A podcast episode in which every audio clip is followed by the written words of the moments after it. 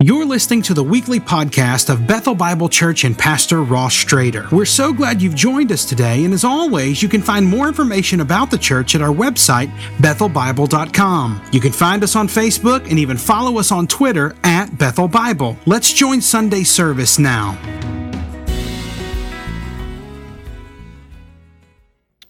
Hey, good morning. Good morning. Great to see you today. Hey, thanks, Todd, for um, thanks for all the the, the whole band for the singing. You, you guys, if you haven't been here um, much, or maybe you're new to Bethel, um, the last song we sang uh, is one of my favorite songs. That's a Todd Wright song. He and uh, a guy named Ross King co wrote that together.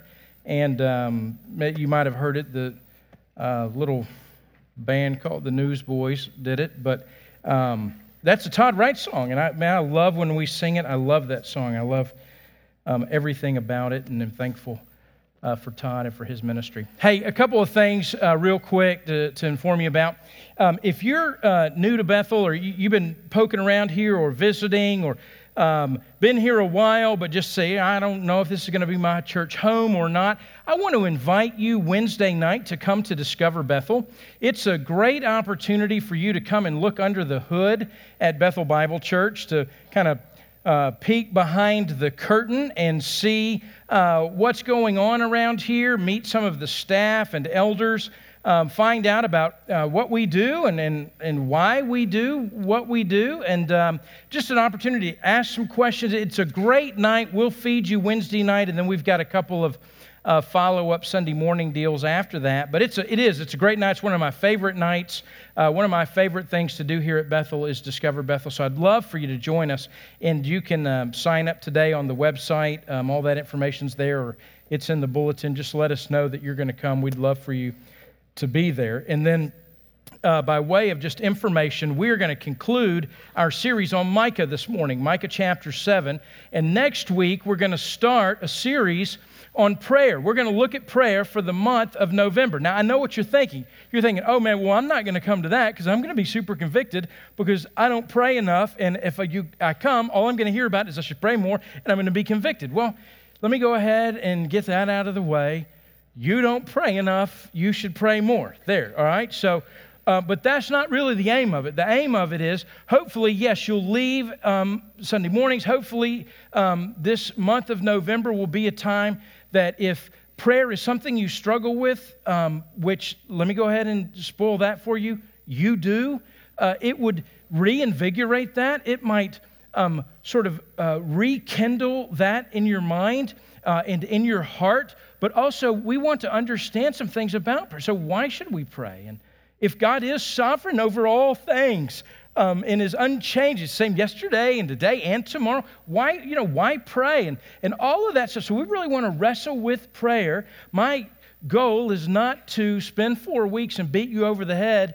Um, making you feel guilty because you don't pray enough. My hope is, is that we would all look at it and, and really be encouraged at this, at this thing that, um, that we have, that the God of the universe invites us into his presence. And so I, I want, I want um, more of that. And so we'll, we'll look at that uh, beginning next week. All right, so here we go. If you've got your Bibles, go to Micah chapter 7.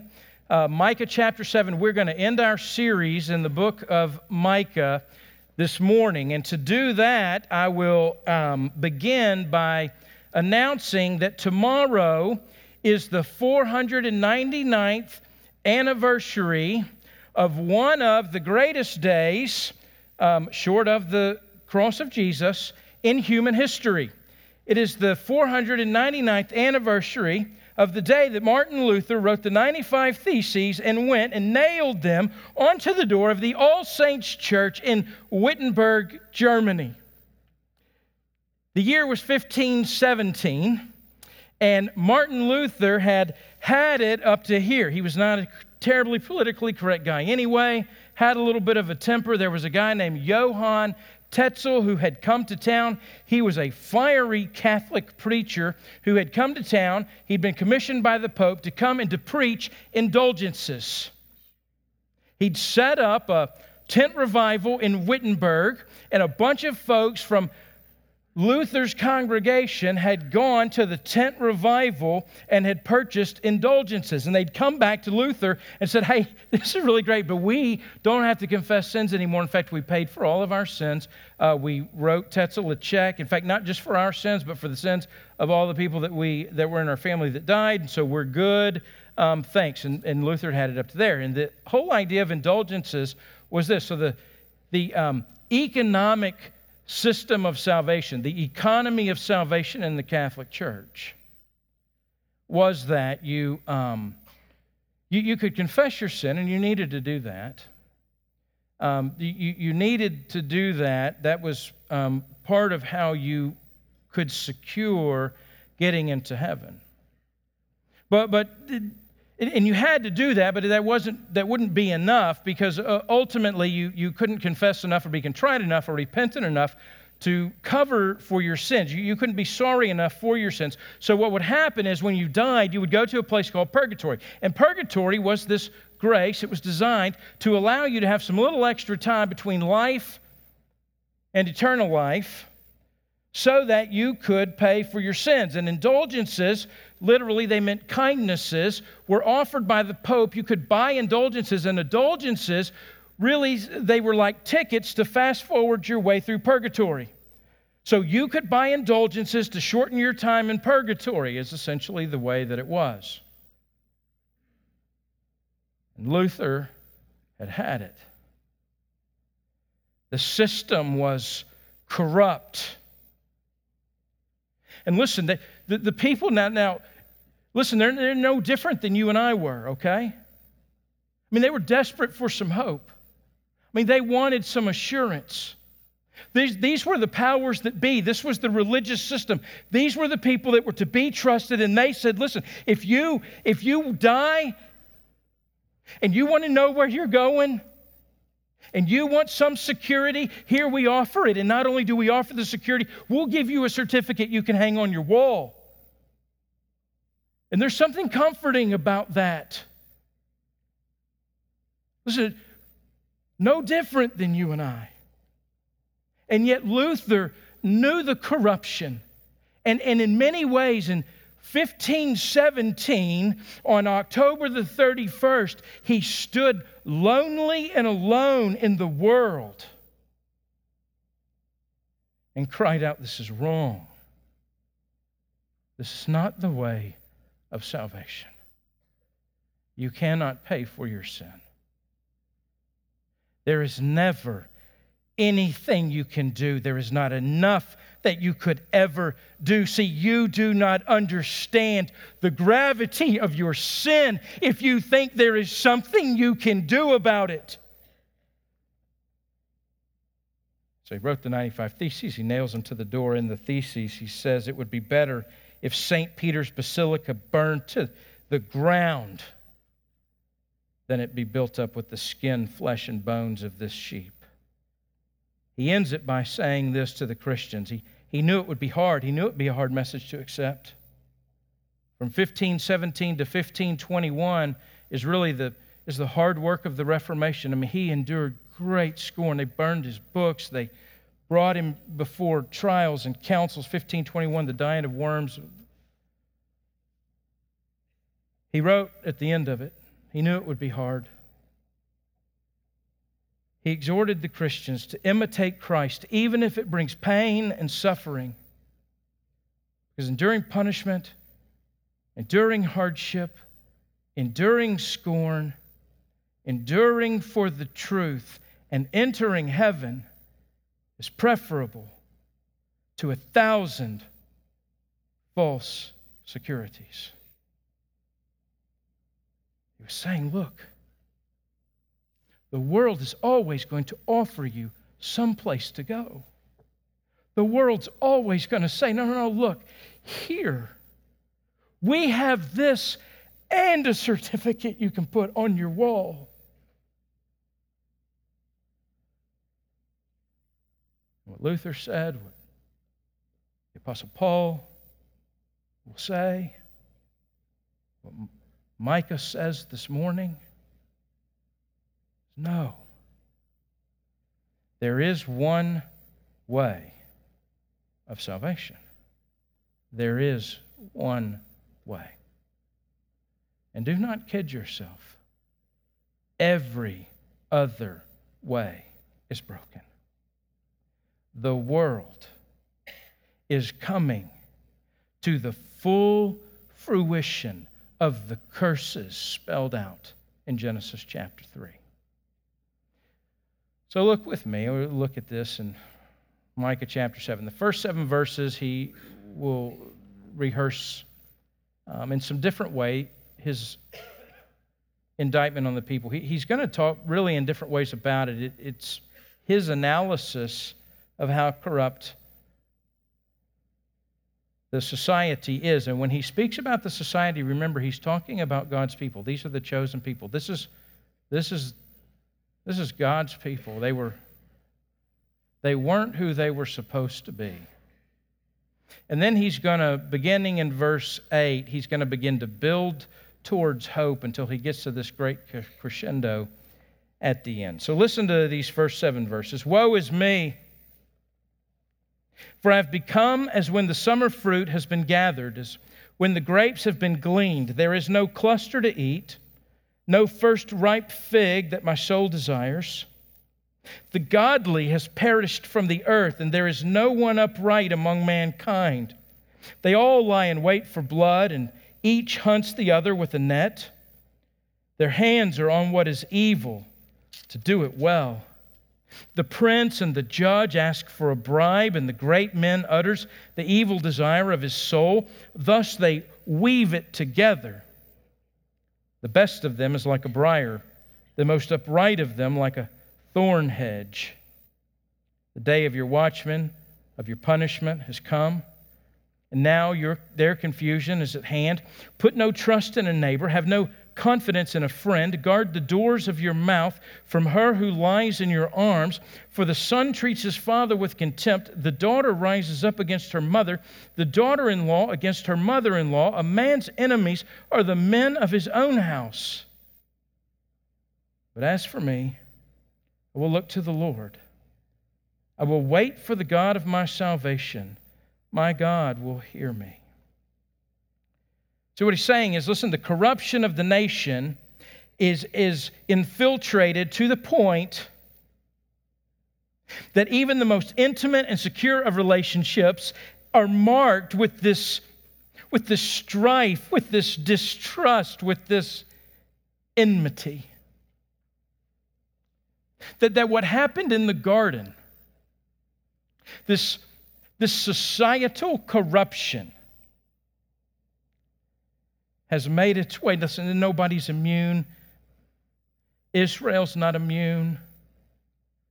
The world has encroached upon Israel, and now it is corrupt down to its core, even down to the very heart of the most intimate of relationships.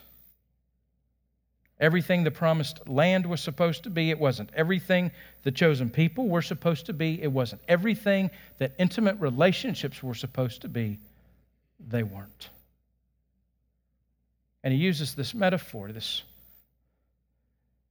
the summer fruit, you know, the, the winter's past, and you you look forward to it in the spring, and the summer comes, and the professionals, they've gone through the fields, and now it's time for the gleaning, and you come through the gleaning, and there's nothing there. There's nothing left. And he looks upon the people and he says, Where the, Where's the godly people? And he says, There's no godly people. There's no righteous people. There's no people that love mercy. There's no people that seek justice. There's nobody that does good. There's nobody. In fact, in verse 3, he says, I'll tell you what we find. We find people who, are, who have excelled in doing evil. There are people who have a PhD in evil, both hands committed to the success of evil. It, he's speaking about a belligerent rebellion, a deliberate rebellion on the part of the leaders. It's an organized, he used the word weave it together rebellion. Every level cooperating together in evil. Traitors, And they're working on the inside and they're working against all good, seeking to dismantle every vestige of righteousness amongst the people of God. The society so broken, so systemically broken, that it is systematically working against the good of its people. And I'll tell you, I worked so hard. I, I scoured my illustration files looking for an illustration of this. I couldn't find anything.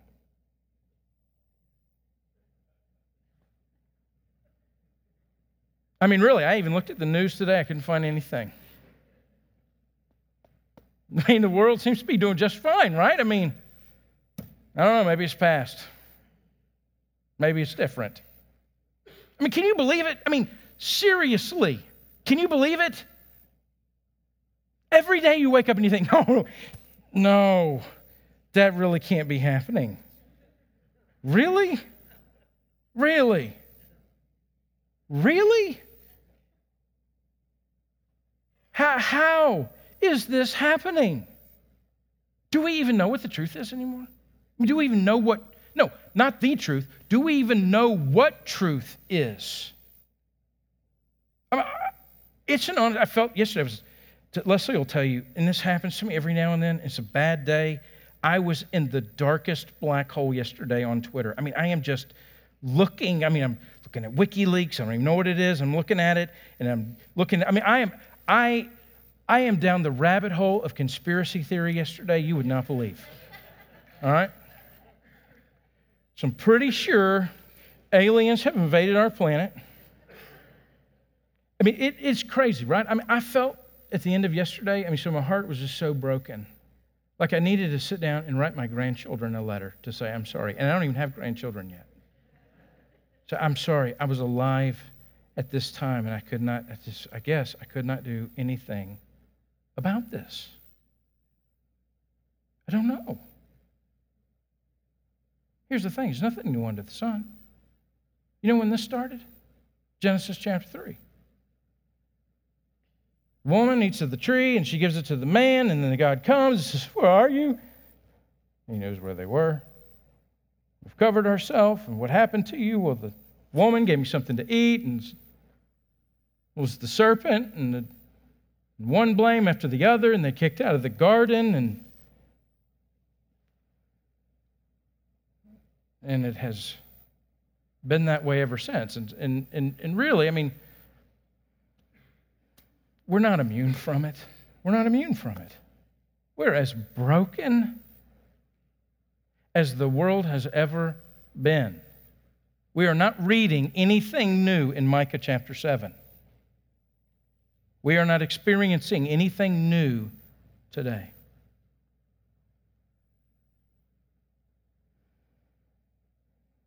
Somebody was asking me, I can't, I'm ranting, I'm sorry.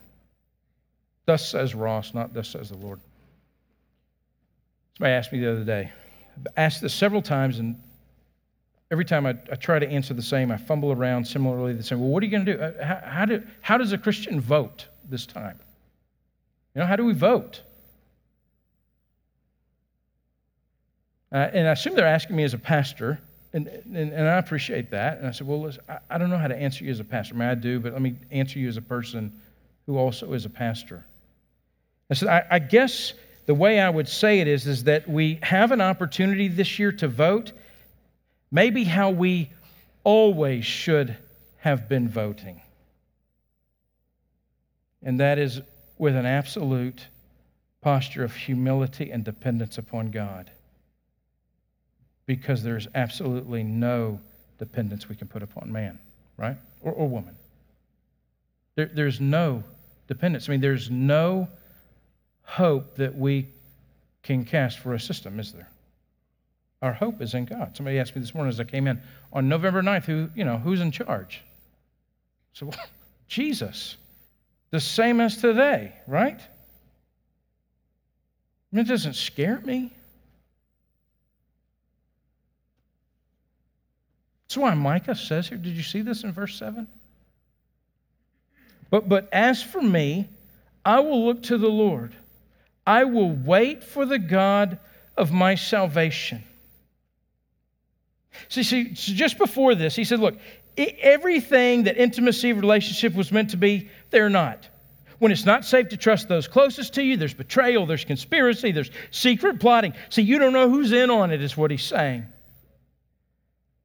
It's deeply sad. You don't know where people stand. It's state of the nation, it's the state of the people, it's the state of the home. It's like this dark spy conspiracy.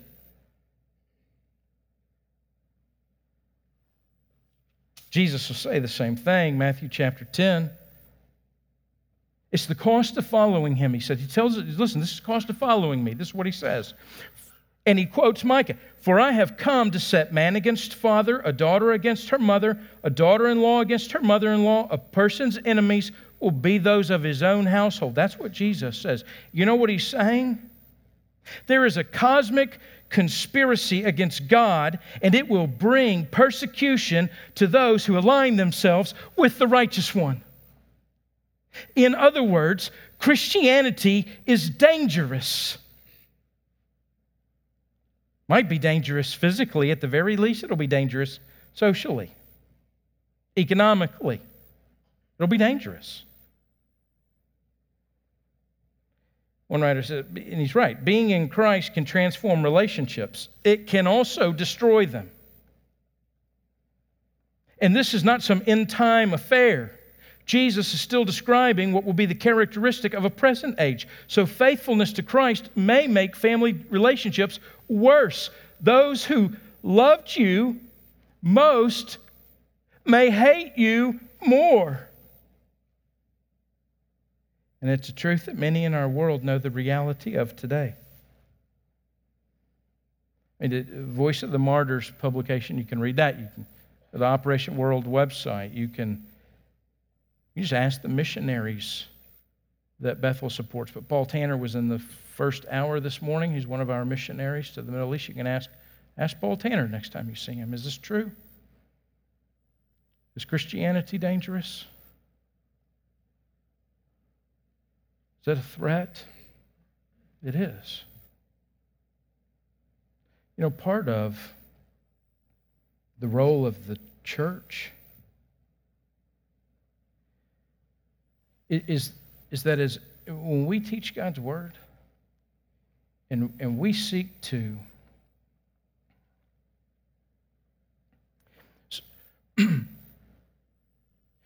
cooperate with what the Spirit is doing in us as a church and, and as individuals, part of that is to prepare us, to encourage us to live in this world. Listen, I, I, you know this, but the way that this book goes, it gets worse before it gets better. To help prepare you in the event that it gets worse.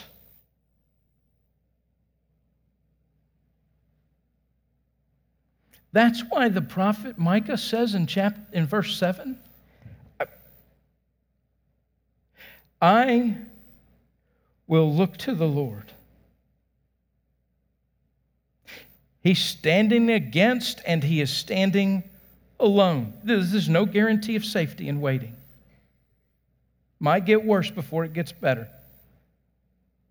But no matter the worst that might come, the object of our hope does not change. Micah does not seek to save himself. He is waiting on a Savior. He's, he's not looking to himself. He's not looking to a government. He's not looking to a third party to bring salvation. He's looking to the Lord. He is waiting on the God of my salvation. And by faith, he believes. Notice what he believes. He believes that God can be turned to, he believes that God is the hope of his salvation, he believes that God hears and sees and will save.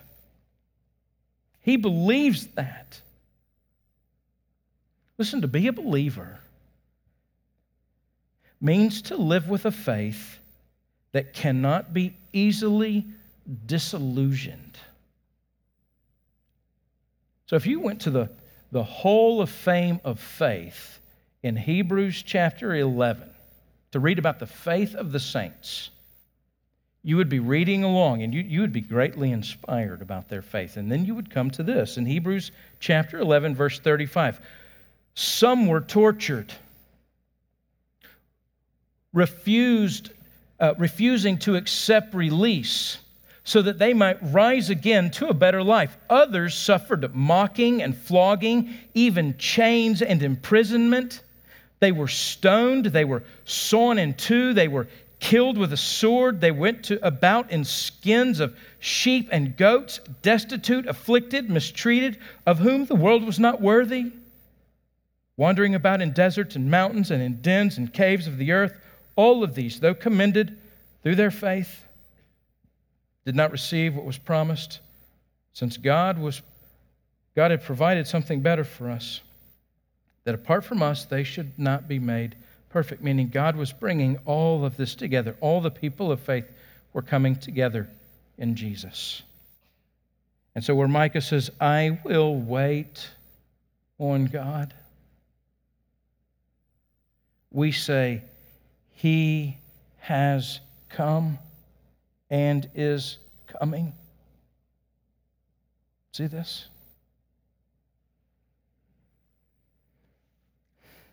Well, beginning in verse 8, he's going to turn the corner, and here begins the hope.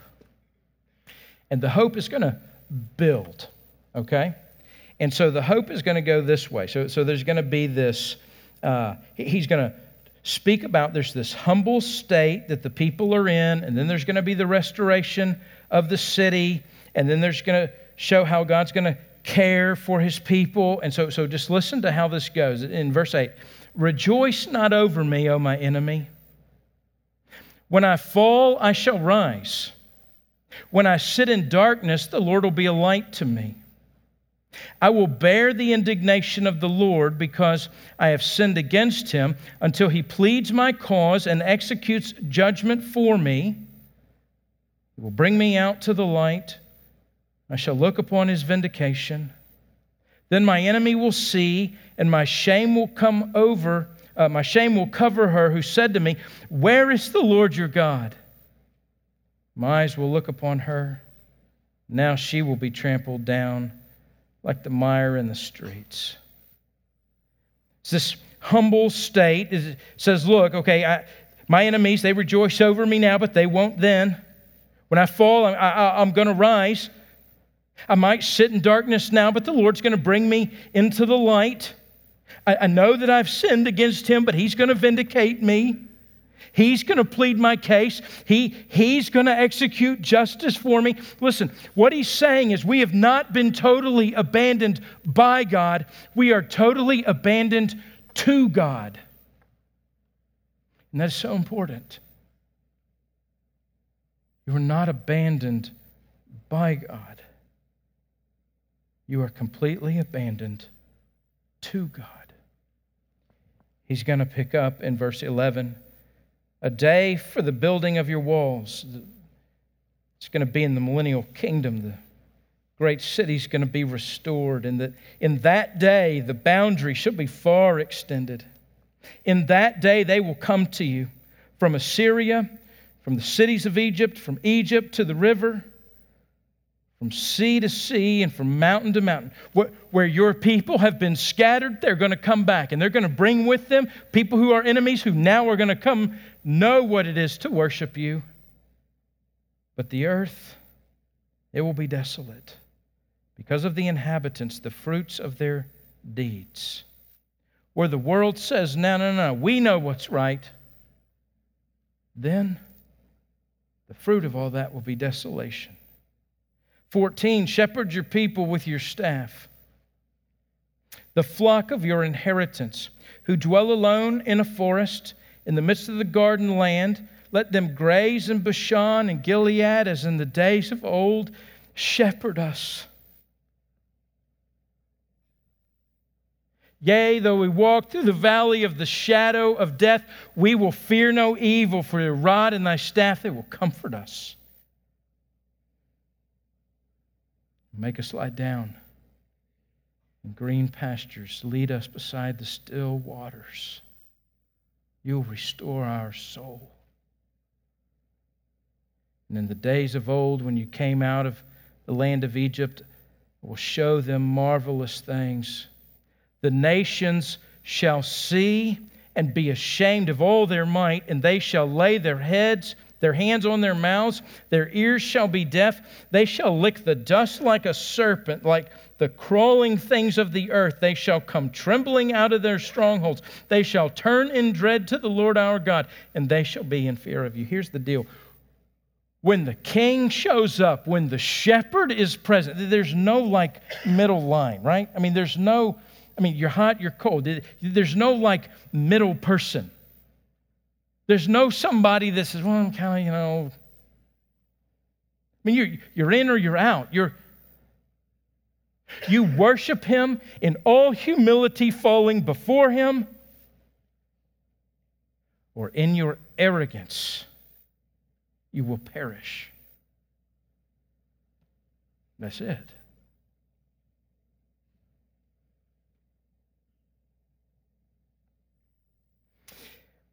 But see, the most important thing about all this is not Israel's victory or God's victory over Israel's enemies, but it is God's victory over the hearts of the people of Israel. It's God's victory over the hearts of his people. Look at verses 18 through 20. This is like the crescendo. This is like this is this is some of the the highest summit in the Old Testament. Listen to this. Who is a God like you? By the way, do you know what Micah's name means? It means, Who is a God like you? Do you know what this is in the Hebrew? Micah. Who is a God like you? You know what the answer is? No one. There is no God like you. And he's going to tell us why pardoning iniquity, passing over transgression for the remnant of his inheritance. Who, who does this? I mean, it's almost as though Micah goes, Haven't you read all the other stuff I've written? What do you mean you? He does not retain his anger forever because he delights in steadfast love. He will again have compassion on us. He will tread our iniquities underfoot. He will cast our sins into the depths of the ocean. You will show faithfulness to Jacob and steadfast love to Abraham, as you've shown to our fathers from the days of old. You will because you promised. Even the corruption of the world, even the systematic evil that has infiltrated the most intimate of our relationships, even the evil that has been revealed in the blackness of my heart, does not keep me from the promise that you've made. It does not change your steadfast love. It will not keep you from pardoning iniquity. It will not keep you from treading underfoot my sin. It will not keep you from sending your son, Jesus, to live the life I was supposed to live. That I'm responsible to live, that I'm accountable to live, and to die the death that I deserve. It will not keep you from laying every one of my sins, past, present, and future, upon him. It will not keep you from pouring out your infinite wrath on your eternal Son. And in turn, loving me. It won't keep you from that. Who is like this God? There is not one like him. So that's Micah's point. You see, it's at this point that Micah and the Apostle Paul and Martin Luther, for that standpoint, ran into the critics of their day. You know why Micah is saying, Who's like this God? Because Micah would preach and say that they would say, no, Micah, you got it all wrong. That's not how God is. And Micah said, Yeah, that is how he is. And then Paul would say, Listen, this is how God is. This is how grace and mercy works. That God, that God does it all. And that there's not anything you can do. And that you're saved by grace through faith. It's not of your works. That your sin is more horrendous than you could ever imagine. And yet, God's grace is more than you could ever fathom. And it is God who saves you. It is His loving kindness that does. And so Paul's critics would say, Oh, so you're saying our sin doesn't matter. You're saying, so we ought to sin more so that grace abounds more. And so then Paul has to write in Romans chapter 6, verse 1. So, what shall we say then? Are we to continue to sin so that grace may abound? May it never be. So, you don't understand. See, you don't understand God's grace if that's your response. If your response to God's grace, His unending, matchless, eternal, grace is well, it doesn't matter what I do then. I can, I can do whatever I want. He'll forgive me. Then you don't understand His grace. Then you haven't been overwhelmed by His grace, and you certainly don't understand the magnitude of your sin. That's what he'd say. That's why John would write in his letter, 1 John, if you confess your sin, if he's faithful and just to forgive your sin and cleanse you from all unrighteousness. Then in chapter 2, verse 1, he says, I write this I'm telling you this so that you wouldn't sin. See, we think about it this way. We think, oh, well, here, here's what I've got to do I've got to be holy so that God will love me more. The more holy I am, the more God will love me. The less I sin, the more God loves me. The, the better I am, the more grace I get.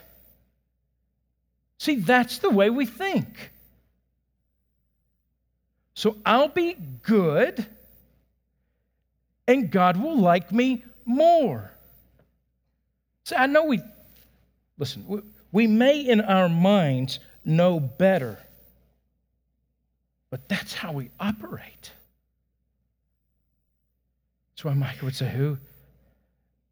Who is a God like you? There is no other God like this God. See, we've got to fully grasp the grace and the mercy of God unconditional, unending, everlasting love. That's the only motivation for a holy life. It's not what you do, it is what He has done. When you walk out of here, the only motivation for your holiness is the love that God has poured out on you. If you walk out of here with any other motivation, you, you are not, you're not going to make it. So let me illustrate this. I'm going to illustrate it. James Boice illustrates it by telling a story on Donald Grey Barnhouse. Donald Grey Barnhouse died in 1960. He pastored the 10th Presbyterian Church in Philadelphia. I don't know whether there had to be 10, but there was. And he pastored it for 33 years. And if you ever come across an old bookstore and you find something that says Donald Grey Barnhouse, pick it up because it'll be a, it's a treasure, all right? It doesn't matter what it is. Pick it up, read it. It's great. You'll be blessed. Let me tell us this story that Boice tells to illustrate this, and then, then we'll be done. This is Boice telling the story on Barnhouse. Barnhouse had been holding meetings on a college campus and had been approached by one of the young professors at the close of a meeting. The professor told a sad story. During the First World War, he had become a Christian. He had fallen in with bad companions while living in Paris and had fallen into sexual sin. Having returned home, he had become a Christian. He'd fallen in love with a Christian girl who also loved him. However, he hesitated to tell her of his love because he was afraid his past sin might lead him to sin again and thus wound her. What should he do? He stated his problem to Barnhouse and waited for an answer. Barnhouse advised him that if he wanted to share his life with the girl, he must do so completely, telling her the whole story so that there would be no barriers between them. Besides, he said, her knowledge of his weakness would help him at every step of the way. And then he told him this story. Some time before, two other people had come into Barnhouse's life and had shared a similar set of experiences. The man had also lived a life of great sexual sin, but had been converted and eventually had come to marry a fine Christian woman. He had confided to her the nature of his past life in a few words. After he had told her these things, the wife kissed him and said, John, I want you to know I understand something. I know my Bible well, and therefore I know the subtlety of sin and the devices of sin working in the human heart. I know you are a thoroughly converted man, but I also know that you still have an old nature, and you are not yet as fully instructed in the ways of God as you will be. The devil will do all he can to wreck your Christian life, and he will see to it that temptations of every kind will be put in your way. And the day might come, please God, that it never shall. The day might come when you will succumb to the temptation and fall into sin. Immediately, the devil will tell you that it's no use in trying, that you might as well continue on in sin, and that above all, you are not to tell me because it will hurt me, but John, I want you to know that here in my arms is your home. When I married you, I married your old nature as well as your new nature. I want you to know there is full pardon and forgiveness in advance for any evil that may ever come into your life. While Barnhouse told this story, the college professor, the, the man, kept his face covered with his hands. However, at this point, he, he lifted his eyes and through his tears said reverently, My God, if anything could ever keep a man straight, that would be it. See, God's the God of forgiveness. You know what? He excels at it. As with all of his attributes. He wants you to know precisely who he is. He wants you to know fully his love for you. It is no license to sin. It is the only motivation that would keep you from it.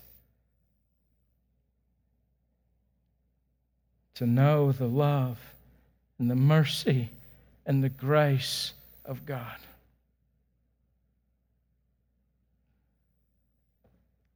Martin Luther, in one of his dark moments, a difficult time, the end of uh, in 1521, after the Diet of Worms, after this very difficult time, he sat down afterwards and he wrote this hymn.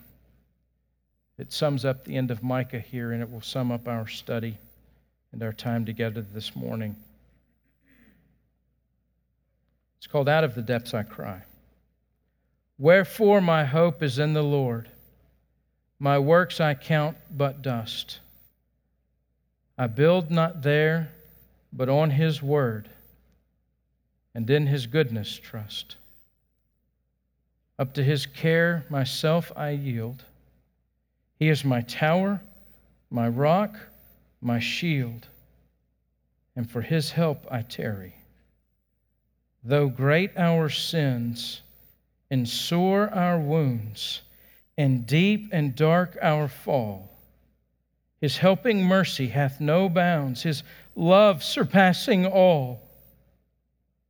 Our trusty, living shepherd, he, who shall at last set Israel free from all her sin and sorrow. If you would, would you bow with me? Father, we thank you for the inspired prophecy uh, message written down by Micah from Moresheth, the man from nowhere who stepped into the capital city of Judea and with courage and boldness spoke your word, your beautiful and clear and true and precious word into the midst of a morally corrupt and bankrupt people.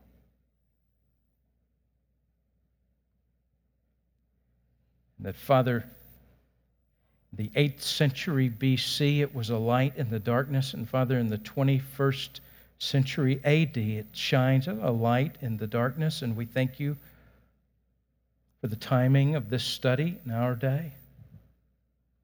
Thank you for what you've done in our church over these last weeks. Thank you what you've done in my life over these last weeks as we've gotten to know your prophet Micah. Fathers, we've gotten to know you better. Pray this morning you would draw us to your Son Jesus. That as you draw us to him, as we see him more clearly, as we examine the, the marks on his hand and the piercing in his side and his glorified body, as he radiates in your beauty and perfection, that we, Father, we'd see and we'd know the great cost of the rebellion and the vile sin of our life. And yet, Father, it was His love and grace and mercy that He endured the cross. endured the shame to the point he could say, It is finished. You could declare that you were satisfied. That, Father, your grace is poured out by us as we trust Him. And you clothe us in His perfection. Who is a God like you? No one. So, Father, we pray to you this morning the only way we can, in the name of your Son, Jesus, and by the power of your Spirit, get all the glory. Amen.